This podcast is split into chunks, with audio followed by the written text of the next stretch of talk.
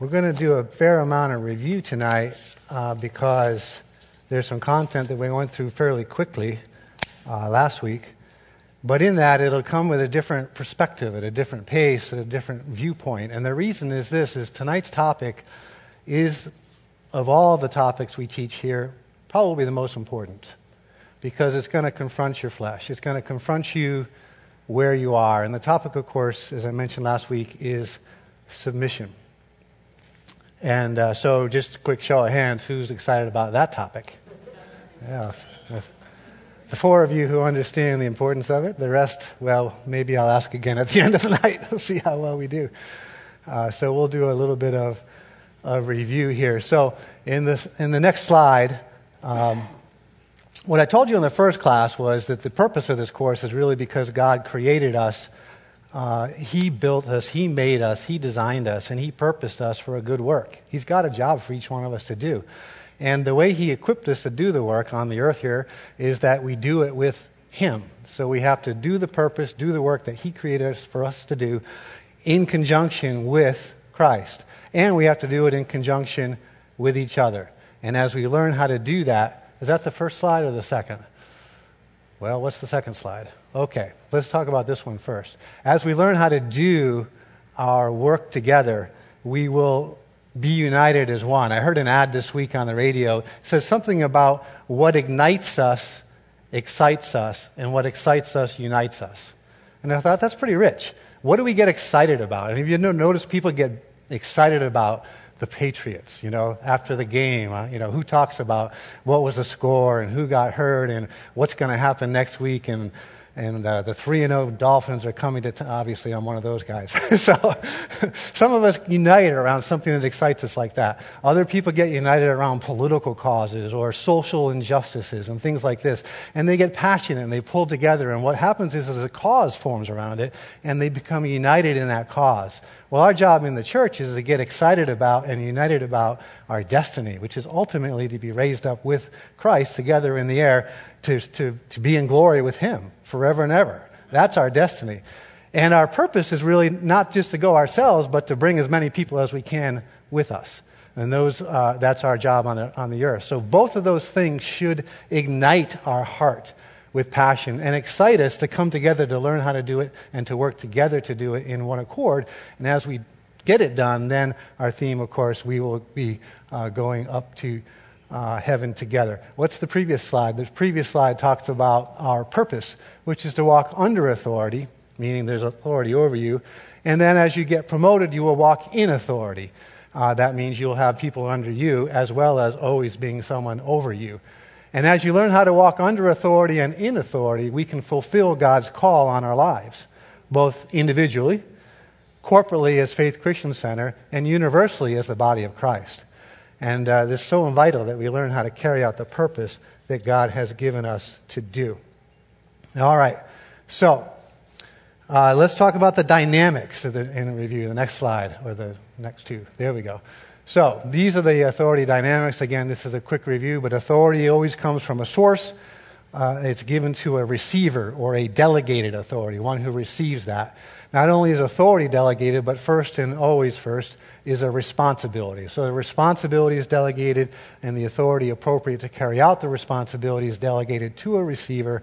And it's never to, to benefit the receiver, but it's always for a purpose which will benefit somebody else. So we have the beneficiary. The beneficiary is the one who ultimately is the one who, uh, well, obviously benefits from the work that's being done. So those are the parties, and then we see the flow coming from the source to the receiver. And last week we talked about the concept of accountability. So, uh, in various situations, you'll find yourself being held accountable. If you have a, a, job, you will be accountable to your boss to do the work that he or she has given you to do. In the work in the, in the church, and depending on your function, you'll be accountable to carry out the work underneath the uh, director or the head that you report to.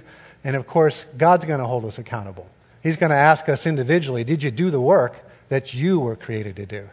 I didn't ask you, did you do the work that uh, Martin Luther King was called to do, or Billy Graham, or did you do the work of Mother Teresa? I asked, did you do the work that you were created to do? And that work may be very simple. That may be as simple as I want you to be a steward over the, over the building called the church. come and, and, and clean and, and, and be a steward over this, this body, uh, over this building. It's as simple as that, or it could be as grand as, as ministering to hundreds of thousands, like a Reinhard Bonnke. But no job is more important than the other job if you're doing the job that God gave you to do. So it's important to know what that job is. And only you and God can figure that out, although He will work with others to help you. So if you're curious, well, how do I find that place? How do I find my spot in the body of Christ? First thing you need to do is pray. God has given you His Holy Spirit to lead and guide you into all truth. You can plan out your steps, but God will order them. So He will show you the path to take. And if you earnestly desire to serve Him and to find a place that He will be uh, pleased with, you need to press into Him to find it. But without faith, it's impossible to please God. So sometimes you have to step out in faith and start doing something. And when you do that, you will soon learn whether or not that step was the right step. And God is gracious to correct you if it's not. But one of the best ways you can tell if you're in the right place carrying out His purpose that He has for you is the weight. Is it burdensome? He said, My yoke is easy and my burden is light. That doesn't mean the work you have to do is going to be easy. I mean, look at the life of Paul or ask any pastor who's been in the role for more than a year. It's a challenging role. But is there a, is there a, is there a, is he yoked with you? I guess is the right way to put it. Is he burdened together with you so that he can really push when you can no longer push? Does he carry you through the hard times? Is he motivating you? Are you willing to sacrifice to get it done? Those are the kinds of indications that say, yeah, I'm in the right spot. This is something that God has called me to do. And uh, when you find that spot, there's a, there's a peace, there's a release, and you will find a grace and anointing to do it regardless of the day that you've had uh, or the place that you feel you are in in your own spiritual walk. So I encourage you to continue to press in and find that. And then you'll hear from others confirmation. I knew you were called to do that. You're such a blessing the way you serve it, the way you do the welcoming. You, you smile, you're always greeting. Somebody somewhere will also affirm you. And God knows we need to hear that. Um, but whether you hear it or not from people, you've got to have that peace from within that knows you're in the right spot. So find that place. And, and uh, one of the keys to being able to walk in that is walking in and under authority and understanding how it works. So we'll go through more of that in the next detail. The next thing we talked about on the next slide is understanding that as a Christian, your authority comes from within, first and foremost. Your spirit has been renewed. Remember how we talked about the unrenewed man and the fact that he's separated from God. And therefore, he is led by his flesh and he's led by his soul, his mind, his will, and emotions, and doesn't even know he has a spirit for the most part. And uh, so, consequently, they have dominion in his life, and those things are at enmity with the way God wants you to work. So, as a born again Christian, because most of us here are born again, we're already spirit filled. And if you're not born again, we'll give you that opportunity at the end of the evening. But if you're born again, now your spirit has come alive. Now you have been renewed in your spirit.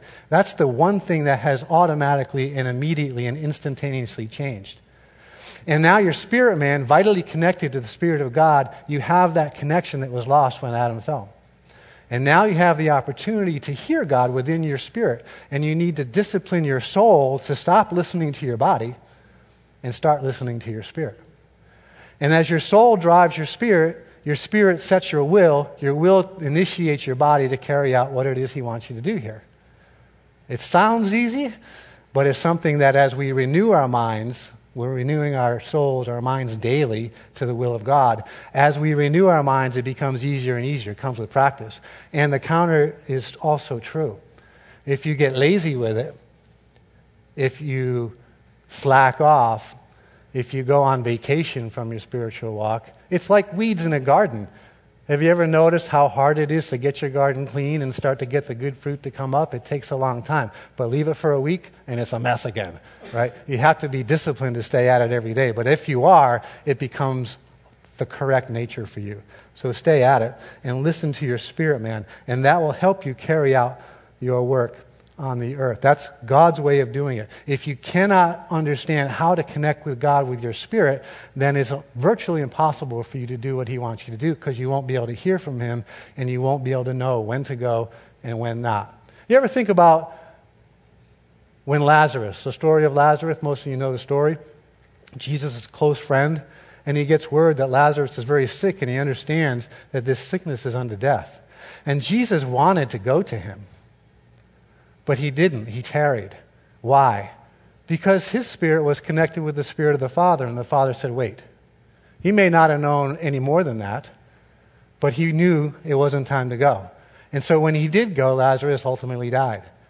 Well, if he had gone earlier, his Lazarus' sisters, Mary and Martha, said, If you had come earlier, he wouldn't have died. Well, Jesus wasn't moved by that. He was moved by the fact that they were so grieved that he died. And he wept. He was compassionate, just as we are. But he was disciplined to listen and wait for his father to give him the direction. And when his father said go, then he went. And then when his father said, raise him from the dead, so he did. And not only did he not, he not only raise him from the dead, but when he did, he said, This is, I pray this out loud so they know that this is coming from you, God. And he gave his father the glory in doing it. So he listened within as opposed to just reacting to the situation. We all have to learn how to listen from within. And that's where uh, it comes from. Next slide. As we continue with our, re- our review. Now, these are, these are new images or new illustrations of some of what I already talked about last week. But I want to make sure that you get it because at the end of tonight, I want you to see where we are as a church, where we fit in, the, in our role on the earth. And it's important to understand that because as we talk about submission, you're going to see that there's two places that we have to look. But the first thing, of course, is we talked about, and if you want to understand the perfect will of God, there's there's three places to look. One, in the Garden of Eden before the fall. That's where we see God's perfect will being carried out before the fall. The second one is in the life of Jesus, because Jesus carried out the Father's will perfectly. And third is in the book of Revelation, where you see the future, where God's will will once again be carried out the way He wants it to be carried out. So it's great insight to understand the heartbeat of God just by studying and understanding these three situations. So here we see the garden before the fall of man, and we see that God is, of course, has over authority over all. I mean, He made everything, right? He created you, He created me, He created the earth, the sky, the sea, everything. As the creator, He has authority over all. You see in the word authority, the same root word of author comes from the same thing. As I always say, God can take His toys and go home anytime He wants to. So we have to remember who He is. You know, sometimes we use the word God and so casually, OMG, and we don't even realize we're doing it. But we're talking about the creator of everything. We're talking about God here. And God, in his sovereignty, he said, All right, I've created all these galaxies with all these planets, and I've created these life forms on the earth, and I've decided, or we've decided, God the Father, God the Son, Holy Spirit, to put man on the earth and give him a responsibility on the earth he has to be fruitful and multiply and fill the earth, and he has to subdue it. And so we're going to give him responsibility over the whole earth, and therefore we're going to give him authority over the whole earth. So he made Adam, he drew Eve out of Adam, and he put them in the garden. And in chapter 2, it says he put them there to tend it and to keep it. Well, those are kind of strange words to me tend and keep. What does that mean? Well, for those of you who are sports fans, uh, if you think about the one who stands in front of the net, what is he or she called? A goalie, right? You hear goalie. That's kind of slang for a goalkeeper or a goaltender. So man was put in the Garden of Eden to keep or to tend. In other words, to keep out anything that shouldn't be going in. I had the privilege, or I shouldn't say the privilege, I hated it, but in junior high, uh, I started playing soccer um, because I wasn't mean enough to play football or strong enough. And, uh, and so, I, but I happened to enjoy soccer, but it was just coming alive in, in our town back in the day.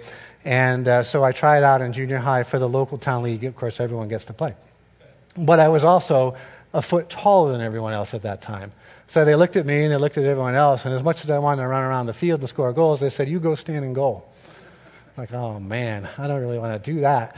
But what I fortunately had a coach who, who instructed me well, and he said, Look, you see this painted box? That's yours. He said, Any activity, I don't care if it's your teammate, the other teammate, the ball, you own that box. And whatever happens inside that box, you are ferocious about making sure it's what needs to happen so that the ball doesn't ever get in that net. If you have too many of your defenders in one place, you need to spread them out, you direct them. If you have too, too many of the other side players coming in, you need to figure out how to box them out. If the ball is coming down on a fast break, you need to cut off that angle so that the ball can't get. He said, You are tenacious, not only about the net behind you, but this box within. And that's what God was saying to Adam and Eve. You need to be tenacious about the Garden of Eden. You cannot let anything in that shouldn't be in here, and you need to take care of it. Now, it seems odd that in this paradise of creation that they would have to subdue it from anything. But as we told you last week, at some point, God created the angels, and at some point, a third of the angels, led by Satan, rebelled against God, and he put them on the earth as a prison. So, what we know in hindsight is that what Adam and Eve were told to do was keep Satan and his cohorts out of any effectiveness on this earth. They're here as a prison until their judgment time should come. So, what has happened? We know. Next slide. Satan comes and he tempts Eve, and uh, Adam was with her, and Adam makes that choice. I don't want to go into all the details again, but you can see the difference in, I don't know if you go back to the last slide. Look at the picture of Adam and Eve in paradise and the animals, and everything's lovey dovey and wonderful and peaceful, and the water comes up and waters the ground, and everything's beautiful. Look at the next picture. Now, suddenly, they're hiding they're hiding from God. Previously, they were naked and unashamed. Now they're afraid and they cover themselves with fig leaves. Why? What's happened? Well, they ate of the fruit of the tree of the knowledge of good and evil. They rejected the command of God. They chose to submit to the temptation of the devil. And he who you are overcome by, he who you choose to obey, that one slave you are. Romans 6 16.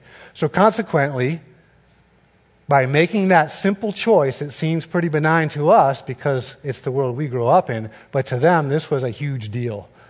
They chose to disobey the Father and obey the temptation of Satan, and several things happened in this. As you can see from the yellow line, I tried to depict the fact that man now is. Uh, separated from God. He's separated from the source of life. And as a consequence of being separated from that source of life, he's going to die.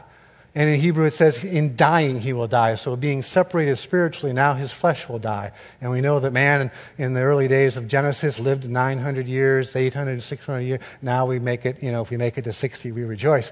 Uh, so you can see the effects over the millennial of, of sin on our lives. It's a bad thing. And you hear, you read in, in Romans chapter 8, he talks about all of creation groaning, waiting for the revealing of the sons of God to be delivered from the bondage that the earth has been put into as a result of this decision. So it's separated from God. The second tra- tra- catastrophic thing is that now the authority over all the earth that was given to man is now in the hands of Satan. So, all of that authority over all the earth, that God's will is that he should delegate to man. Now, Satan has tricked man into giving it to him. But the responsibility stays with man. So now we have the responsibility on the earth to be fruitful and multiply and fulfill it and to subdue it, but we no longer have the ability because we lost the authority. And now it's under the will and the sway of the wicked one, of the, of the prince of the world, as Jesus called him at one point. So that's the catastrophic part of the fall. It was disastrous, it was catastrophic, and uh, fortunately, God knew it. It's kind of odd to think about, but when we talk about submission, God delegated his authority to man and the responsibility, and then he submitted to the choice that man made. You think, well, where was God in that? He must not have been there, right? No, God is everywhere. He's omniscient, omnipresent. That's the word. He's omnipresent. He's everywhere. So God must have been there, but because he said, let, because he said, let man have dominion over the earth and have the responsibility, he, that is how it was. So it was. He said it. And then whatever Adam said, as he named the animals, it was so. And so when Adam chose to eat, whatever Adam did, it became so. And even though God was there and God was grieved, of course, God's not bound by time. He knew it would happen. Nonetheless, it happened, and God did not intervene.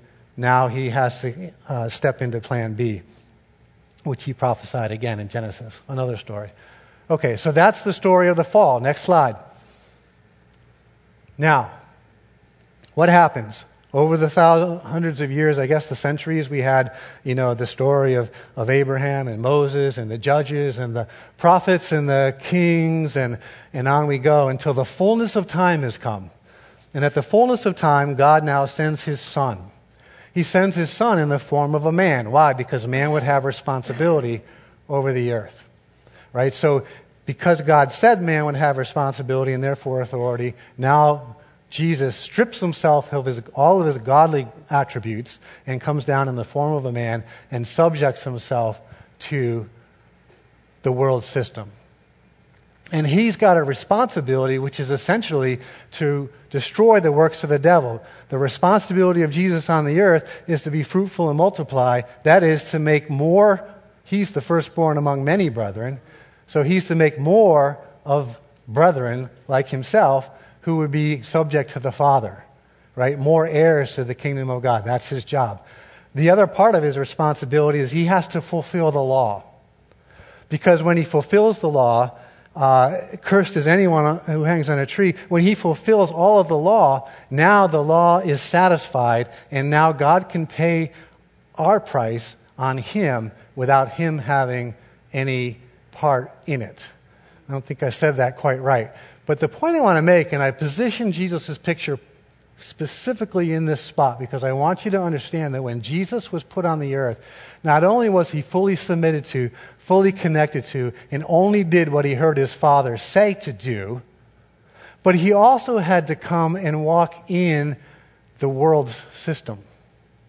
He had to be submitted to his natural mother and his, say, stepfather, Joseph. He had to obey his parents growing up.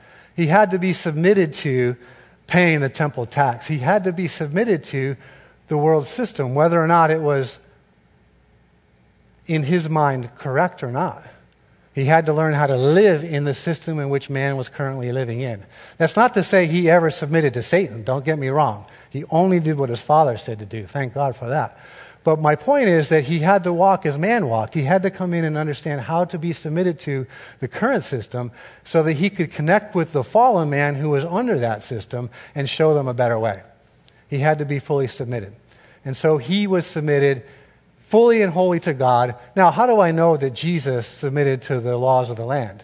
Well, the examples I just gave you, but also some of the scripture that we read previously, and we'll probably read some more tonight, talks about how we should be submitted to every ordinance of man, how we should be stepping under and doing as if unto God all the things that we are obligated to do under the laws that, that man has created. Um, and it's important to know that if Jesus asked us to do it and now we are part of his body, he also did it when he lived here. He wouldn't ask us to do anything he did not do himself. So he learned how to walk in the world system but not be of the world. You've heard that expression. Being in the world but not of the world. What do I mean by that? He subjected himself to the, to the, to the system of the world, but he did not get drawn off by the temptations of the world. He did not get pulled away by the pleasures, by the fame, by the, by the parades of people waving palm leaves at him. Um, he followed wholly and simply what his father told him to do, and yet he still figured out how to do it the world's way. And his mission, his purpose, his what he focused on was saving the lost and for bringing us into the glory of God. That was why he did what he did and why he was able to put aside the temptations that he faced. He was tempted in all ways as we are. Next slide. Okay. Now look at the picture of Jesus there. Go back to the previous slide if you would. Look at this. So now we have in this slide Jesus coming in the form of a man and walking in the world system. In the next slide, now he's the risen Christ. We also need to understand who Christ is. When we say in Jesus' name, we're talking about this Christ, this Jesus the raised Christ, the one who's glorious, the one whose tongue is sharp as a two edged sword, whose eyes are like fire, whose clothes glow with, with, with a brightness that you fall down dead when you confront him. This is the Jesus in whose name we walk in. He is seated now at the right hand of the Father. So as, as I face you, that would be his God's right. I don't know if God has right hands and left hands, but you understand the idea. He's seated there at the right hand of God, and He has poured out His Holy Spirit onto the church. You might recognize that picture. that is the church. That's, of course, a microcosm of the church at large. That's our church. That's on our homepage. So he's poured out his Holy Spirit on those who are redeemed, those who have agreed that Jesus has died on the cross, those who confess that he's been raised from the dead, and those who confess that he is Lord. Jesus is Lord. So, in the previous slide, we talked about how Jesus was fully and wholly submitted to his Father. And uh, while he walked in and around the earth system, it had no hold on him because he stayed submitted to his Father.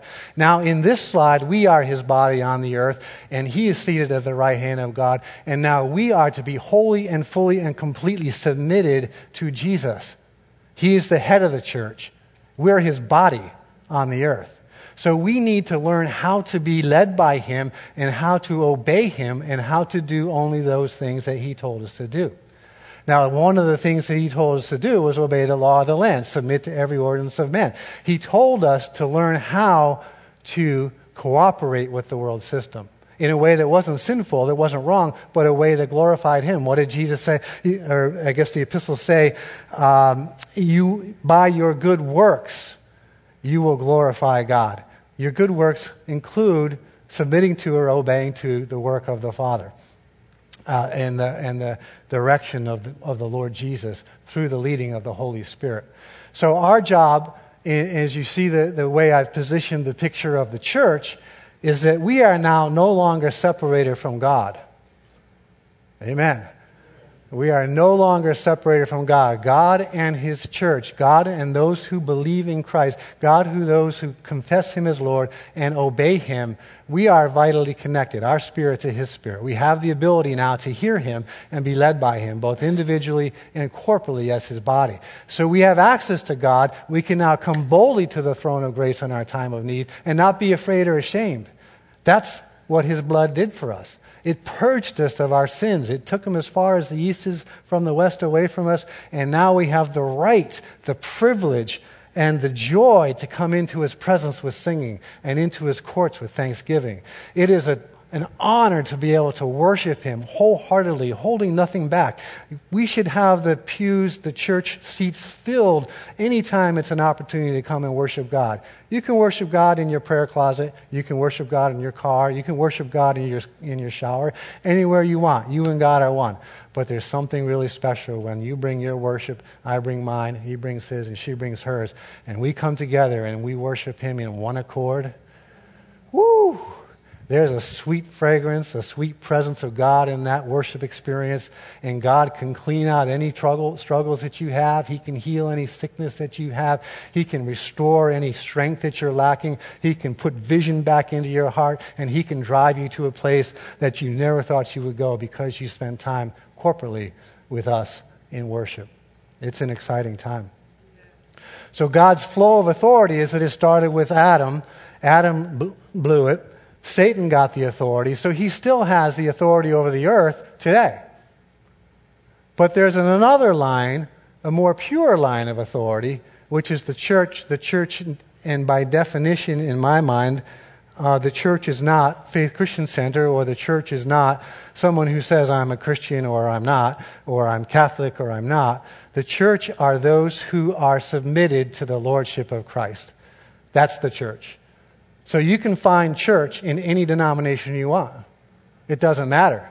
It doesn't matter what tag you put on it. The question is, are you submitted to Him? Is He your Lord?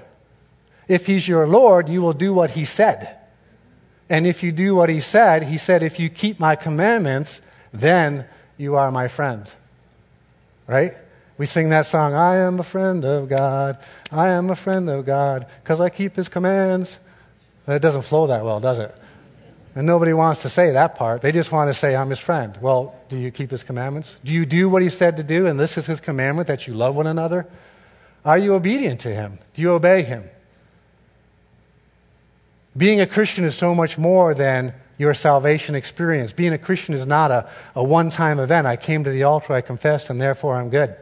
That's not what being a Christian is. Being a Christian is saying that Jesus is Lord and learning to submit to the headship of Christ. And because there's one Lord, one God, one Spirit, one baptism, we all are born into that. And collectively, then, as we learn to follow Him, we will not have the division and strife that you see in the church today. It's interesting that if you look at this picture here, let's say this section over here is, is, the, unrede- is the unredeemed. No, no offense, but you guys haven't met Christ. How submitted do you think they are to the authorities on the earth? Not so much, probably, right? Aren't they people you remember when you were unredeemed? You were your own person. If a, if, a, if a law came up that you didn't like, you didn't do it. You know, I don't know, some of these laws are annoying, right? I mean, what is the one recently? Well, if your windshield wipers are on, your lights have to be on. Well, if you have a car, your lights don't automatically come on. Uh, and I don't know if that's in Rhode Island, but it's definitely in Massachusetts. You can get a ticket for driving during the day without your lights on if your windshield wipers are on. Now, because it's the law of the land, because we're redeemed, we understand the importance of submitting to the law, we will turn on our lights. But we might have a little bit of an attitude toward that, right? I mean, how obnoxious is that? Not to pick on Susie again, but you know, we had to get her a car. She had to buy a car for herself. The one she was driving was my old Nissan. Finally, uh, you know, got to the place where it was a little bit unreliable, and uh, she was driving to work and to school. And anyway, she needed something more reliable, and it was time for her to step out, step up, grow up, and buy it for herself. Now, of course, we helped her with all that, but but then she bought a car and, and everything was fine. And after she got over the shock and, oh, I got to pay a monthly nut and all that. And now this is a 22 year old, right? Just finished school. Money is like, you know, $5 is precious, right? then we get this letter in the mail, I don't know, a month later, and it's something from the local town that's called excise bill. $40. She's like, what the heck is that? I don't know. I don't want to pay that thing. She throws it off and stuff. You know, if I have to pay that, I'm going to turn my car back in. She. it was a shock to her. And of course, $40, I just pay it, don't worry about it. Uh, and, and, she was adamant for a while. She, she has that way about her. Love her, love her. Um, but the point is this she didn't have a submissive attitude toward the law of the land. She was just, she was, you know, enraged for a while until she calmed down and realized she would have to pay it. And even if you obey the law and pay the excise bill, if you are you know, extremely outraged by it, you don't have a submissive heart. You're not submitting to that law. And we're going to talk more about that as we go. So that section over here is unredeemed. Let's say this section represents uh, the church that's in the world today, and this group over here is the sold out ones. These ones, when you, when you look at this side, you see nothing but that Holy Spirit picture. I mean, they are full of the Holy Spirit. Shekinah glory is shining on them. My wife is sitting over here. so, so this is the church that's glorious. When they speak, stuff happens. When they speak, somebody pays attention.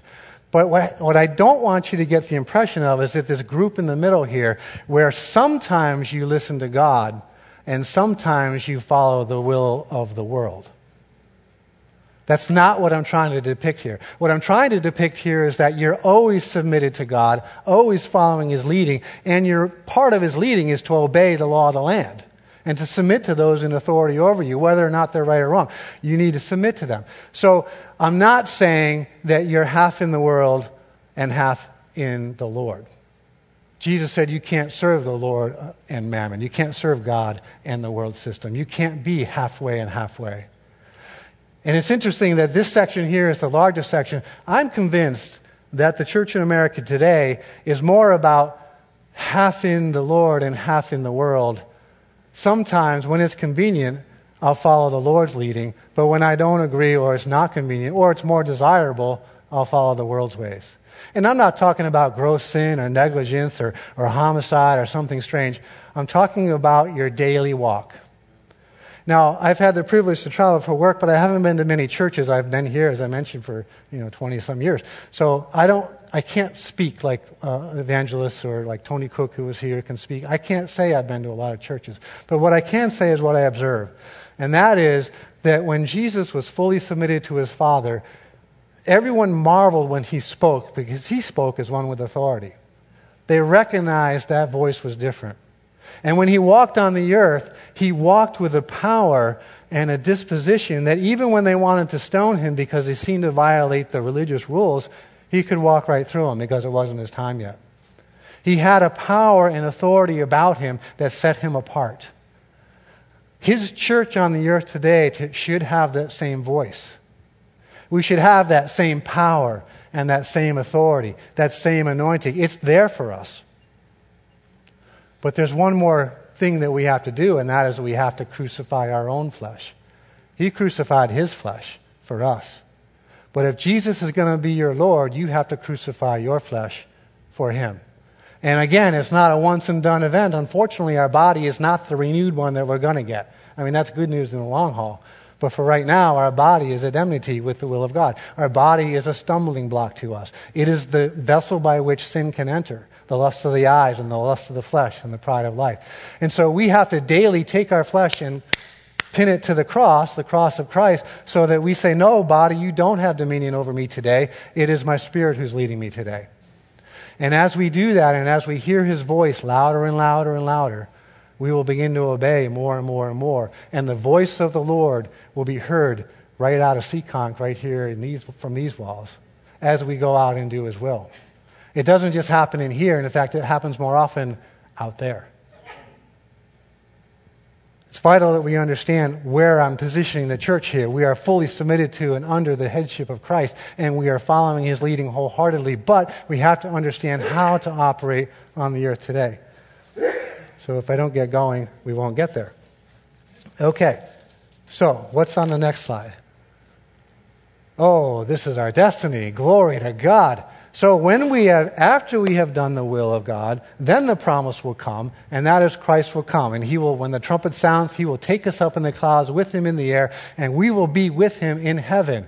Look, we'll be rolled up with him, with Jesus and the Holy Spirit, all in one. And redeemed man will come with us. All of those who we reached out to and who have accepted the price that Christ paid for their lives. And look, there's no more authority over the earth, and look at where Satan's positioned. He is waiting for his lake of fire. That's our destiny.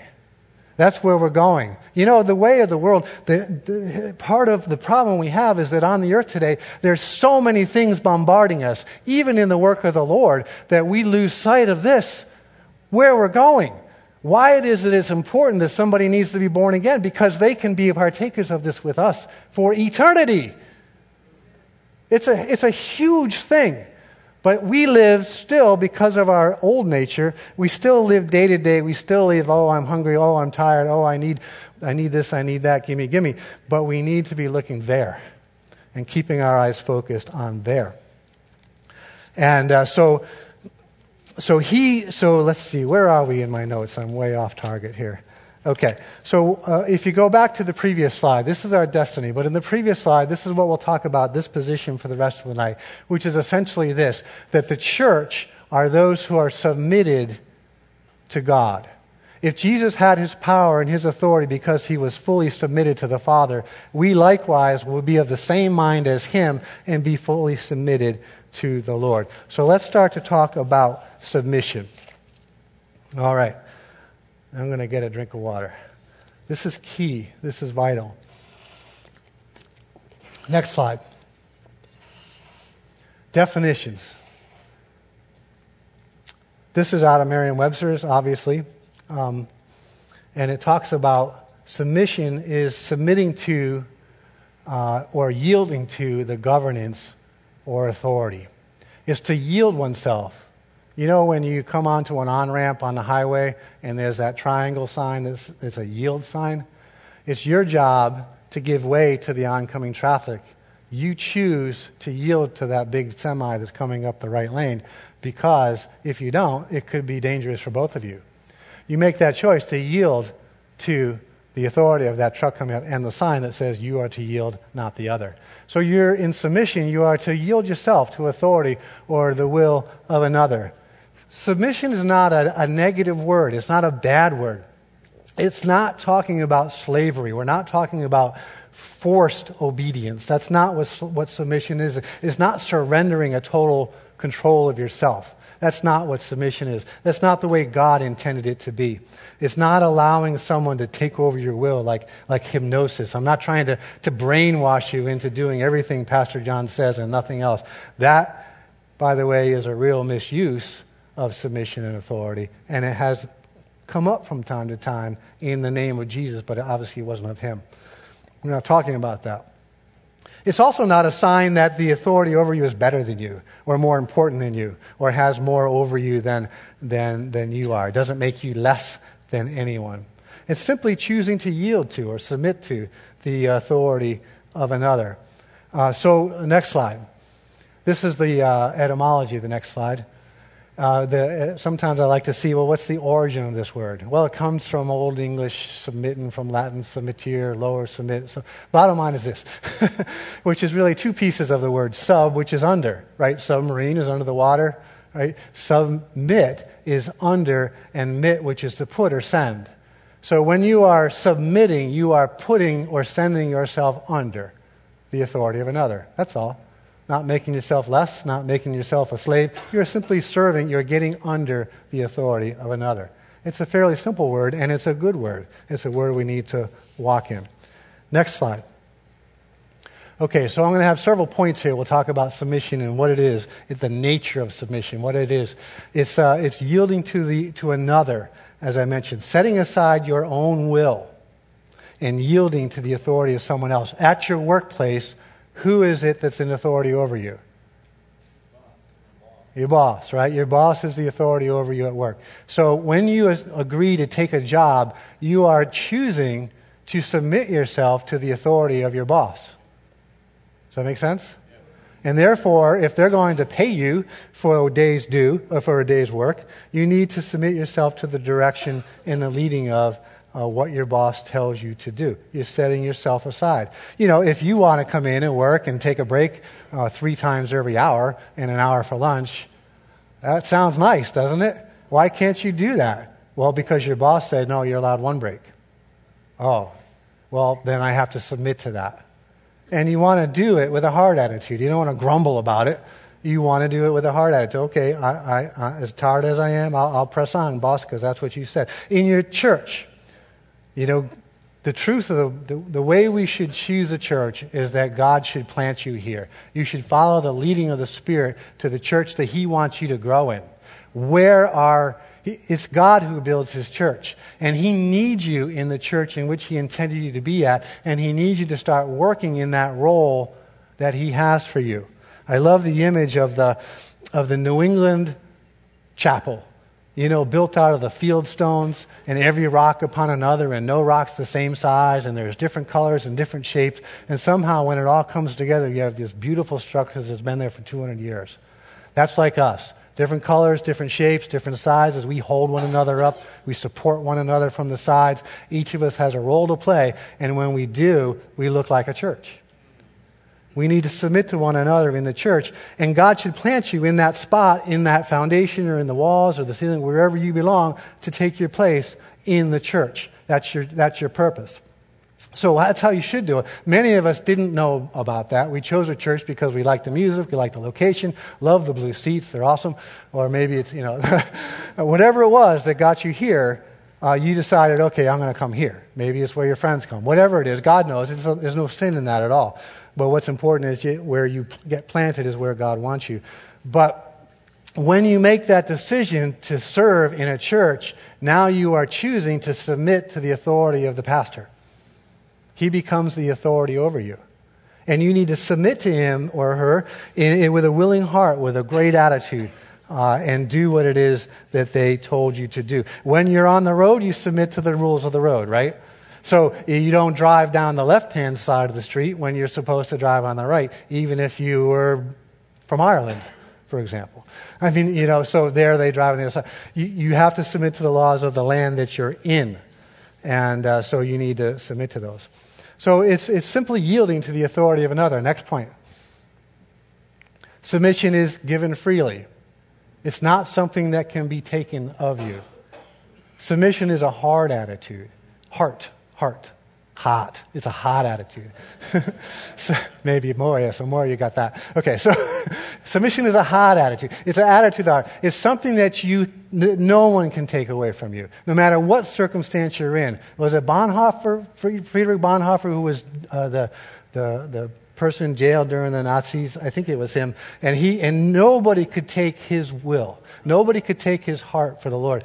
And it's something that no matter how coerced you are, you still have the ability to choose. And God will strengthen you to make that choice in the hard days. But it's not something anyone can take from you. It's something you give freely. And that differentiates it from slavery, for example. But once you make that choice, your submission is absolute. You need to serve under the one in which you've chosen to serve under. So if you chose your job, where to work, then you need to be submissive there. If you chose this church, be submissive to Pastor John. Uh, okay, next slide. Submission is an attitude of the heart. It's an attitude. It's an attitude of the heart. It comes out of your heart. It's, a, it's, um, it's something that it's, it's reflected in how you operate. As I mentioned in the example of Susie, you know, blowing up at this, this excise charge that comes, which happens to be the law of the land. Well, I can understand an, an, initial reaction of what, but then after that, it's like, okay, well, if it's the law, I've got to figure out how to pay it. You know, I'll go collect cans or whatever I have to do. So, so it's important to understand that this is your heart. You recognize the authority, and that's what I said in the very first night that we were together. You can find authority anywhere, and have a heart attitude to obey it. Okay, I know the cart carriage is you know three rows over, but take your cart there. It'd be good for your heart, you know, a little extra exercise. Uh, so, so go do it. Um, example. So you take a job and you start to work there, and your boss has trained you to do the job. And you are merrily going about your way doing the job, and after some time on the job, you recognize there's a whole lot simpler way to get this job done. Wow, you know, if I changed the way I was trained and do this, this, and this, I could get it done a whole lot better. And being the good steward that you are and the good employee, you go to your boss and say, hey, ma'am, you know, I've been looking at this for the last couple months, and now all of a sudden I realize I can do this better. I can be more efficient. I can save the company money, but I need to change this, this, and this. And then the boss just looks at you and she shakes her head and said, nope. And you say, well, why not? We've always done it that way. Isn't that frustrating? Now, the unrenewed person is going to go to all of his peers or her peers and start talking about what a dummy their boss is. Start yakking. Da, da, da, da, da, da, da. That's not submissive. Right? A submissive heart is I understand you're the boss. I'm happy to do it however you want me to do it. And I just wanted to make sure you were aware of these other ideas in case you had some ideas. But you're the boss, and I'm happy to do it. I'm happy. I'm happy. Happy to do it. And don't lie. Be happy. Be happy about it. It may feel like rejection for a minute, but you know what? The boss is the boss. So you need to have that hard attitude. And, uh, and because it was your choice to serve under that employer, and your boss has been put over you, and uh, you made that choice freely, so um, you need to submit to the way your boss uh, has asked you to do it. Now, I'm not saying don't ask the question. Remember the first class, the bumper sticker? Question authority? If you've got a good idea, most bosses love that. It says initiative, it says creativity, it shows potential for growth. Ideas are good, but what is your motive? Hey, jerkface, you've been doing this the wrong way for 20 years? I can't believe it. You know, are you really trying to make your boss, or go to your boss's boss? You know what she said to me? She said they've always done it that way. Well, do you know how much my, I calculated it? $400 million this company's wasted because you, that's not the submissive attitude. That could get you in trouble. But it's definitely not God's way. So you need to understand that you need to submit. Now, again, it's good to ask questions, take initiative, and approach the authority with ideas, suggestions, recommendations. But when the boss says nope, nope is nope. Maybe you bring it up again in six months, but not as a nag, just as a reminder, or maybe there's some other ideas. So don't let it quench your system, your, uh, your desire for creativity and improvement. But when no is no, no is no. And because I said so, should be good enough even with your boss, even though that's not your parent. Hard to swallow, I know. But it's important to do that. Next slide. This is probably the toughest one. Submission does not depend on whether the authority is right or wrong. Anybody have a problem with that? Show of hands. Who doesn't like that one? Okay, there's a few honest folk. All right, I'm going to fix you up in a few minutes. I understand why you don't like it. For one, by itself, on its own, it doesn't really make sense. But when I finish the definitions out, uh, you, will, um, you will understand better. Um, but if you only do it the way you want, you're not submitting to or setting yourself under the authority uh, of the other. So even if your idea for the new job is more creative, is more uh, efficient, is better, maybe even safer, um, if, the job, if the boss says no, they're wrong, right? You're right, because your idea is better and you've proved it. You've shown it three different ways PowerPoint, slides, whatever works for you.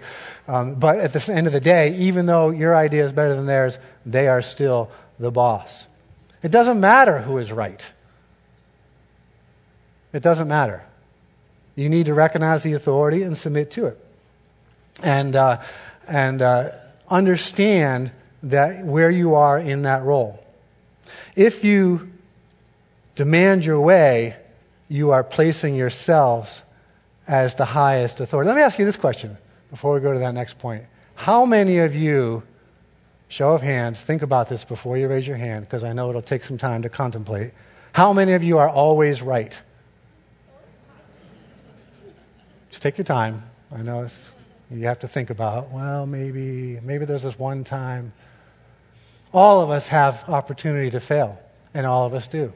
All of us can be wrong. Why is it that we expect our boss or some, anyone in authority over us, our pastor or anyone, why do we expect them to be right all the time? It's kind of unfair, isn't it? Yeah. So we need to understand that they have a responsibility to carry out. Try to put your feet into their shoes. What is their bigger responsibility, and how does your piece of it fit in there? And then carry out your responsibility as if unto God. Even if you don't like your boss, do it as unto God.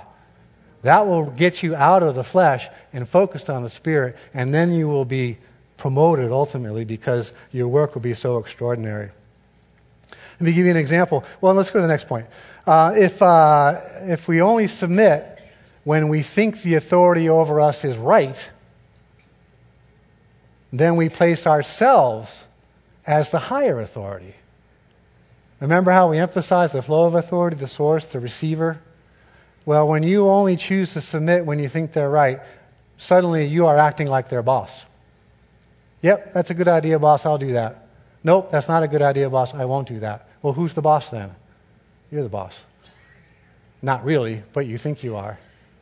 So it's important that we submit Otherwise, we put ourselves in a place of higher authority, and then there's conflict.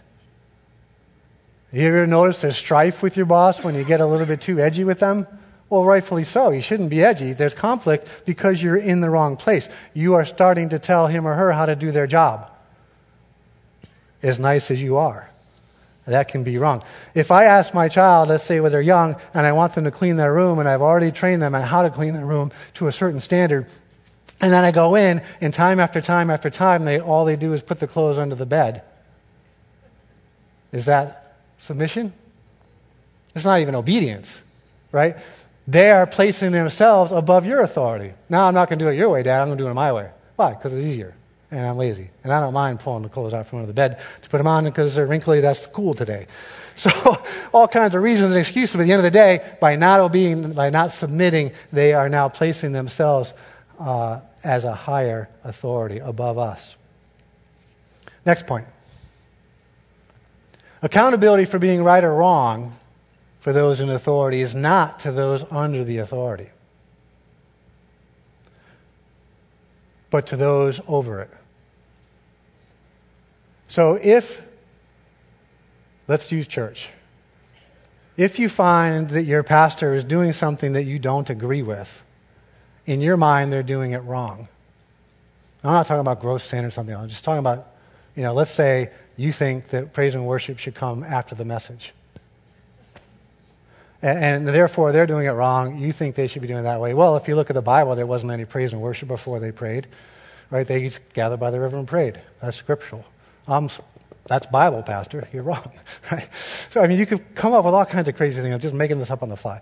But the bottom line is if you think uh, they are wrong, it's not your job to correct them. It's not my child's job to say, no, Dad, you're wrong about what it takes to clean a room. Can you imagine? Slap you upside the head, you get that kind of attitude, right? no, it's not your job to correct them. The, the accountability is back up. Remember the flow? The responsibility comes down, the accountability is back to the source. Pastor John is accountable to the head of the church, Christ. He's not going to listen to you. I mean, it's not to say he won't listen. He doesn't. He, he cares about your opinion. He, he doesn't mind hearing from you. But it, when it comes to choosing between your idea and what God said, we want him to follow God. No offense, but we want him to follow God. Right? So he's not going to be accountable to you. And so when we try to correct those in authority over us, we are again stepping out of bounds when it comes to submission. All right. Let me clean you up with this, uh, this idea of right or wrong thing. Next slide. Next one. There it is. Submission is an attitude of the heart, and obedience is a matter of conduct. Submission is an attitude of a heart, and it's absolute. Your understanding now of authority is that all authority ultimately came from God. And therefore, I need to recognize that, that this is part of the tools to carry out the work of the kingdom.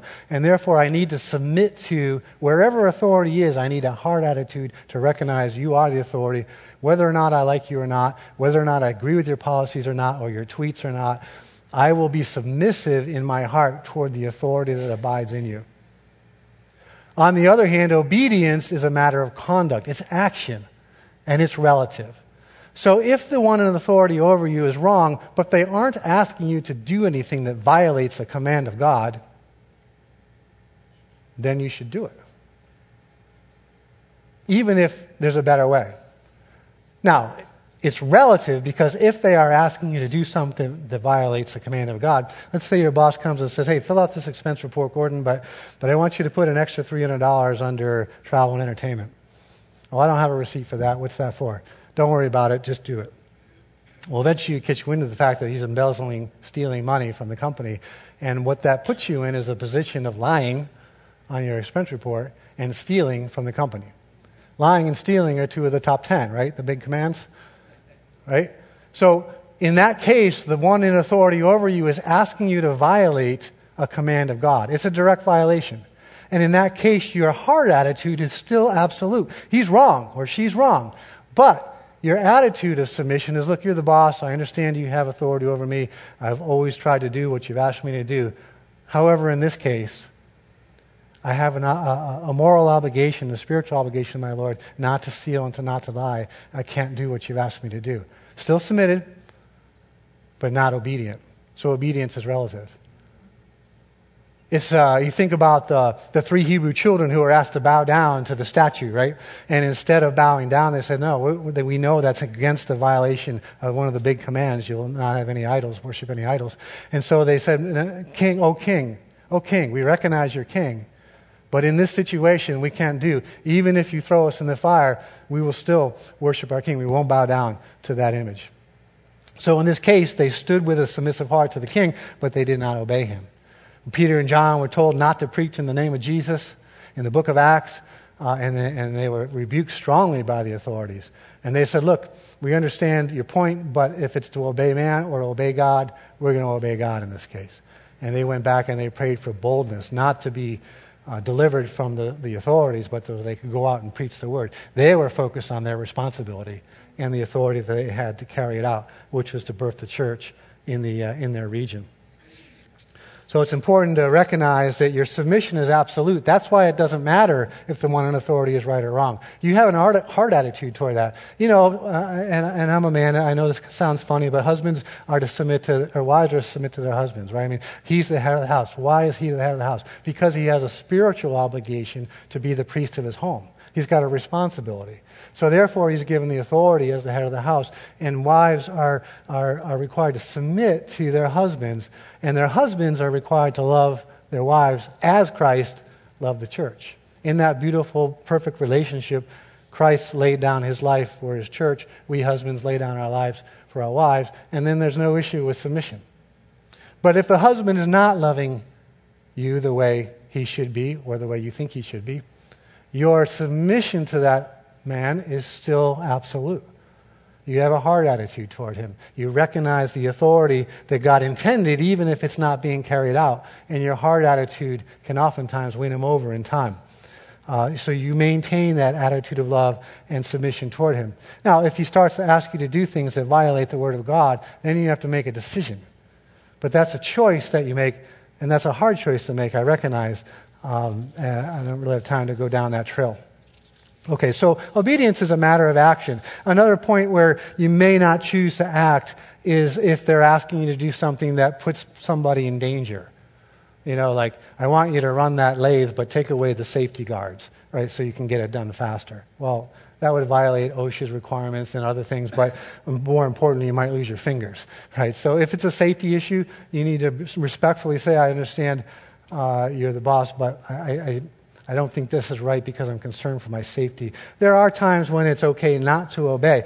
Um, but by and large, conflict comes when, well, I don't know where the time goes. Conflict comes not because you are being asked to violate a command of God. Your struggle with authority is not because they're being, you're being asked to violate something that you know is dead wrong in the eyes of God. Your struggle with authority is because you're being asked to something you don't want to do. And then your mind kicks in and says, well, somewhere there's a scripture that says. you try to justify, get all spiritual, whatever, but your struggle with authority is because you just don't want to do it. But we need to change that attitude around. Because one of the ways that our light will shine on the earth is that we will look different than everyone else. When everyone else is mourning and complaining about the boss and what a challenge they are at work, you're not entering that conversation. You're saying, eh, they probably have a tough job, or maybe they had a hard day, but you know what? I'm glad to have a job today, and I'm going to do it with the best of my ability. You don't go down that trail. Oh, come on. Don't you think they were acting like a jerk in that meeting the other day? You know, I understand why you think that way, but the truth of the matter is he's the boss, and, and uh, I'm happy to have my job. Deflect. You know, stand out, and eventually they'll stop trying to engage you in that conversation. And that's okay. We are to be salt and light on the earth. We're to be different right? So those are one, some ways that we can be different is just by having a heart attitude of submission no matter where we find authority on the earth. All right. Uh, where are we with time? We are time to ask you one more very important question, and then we will have to close.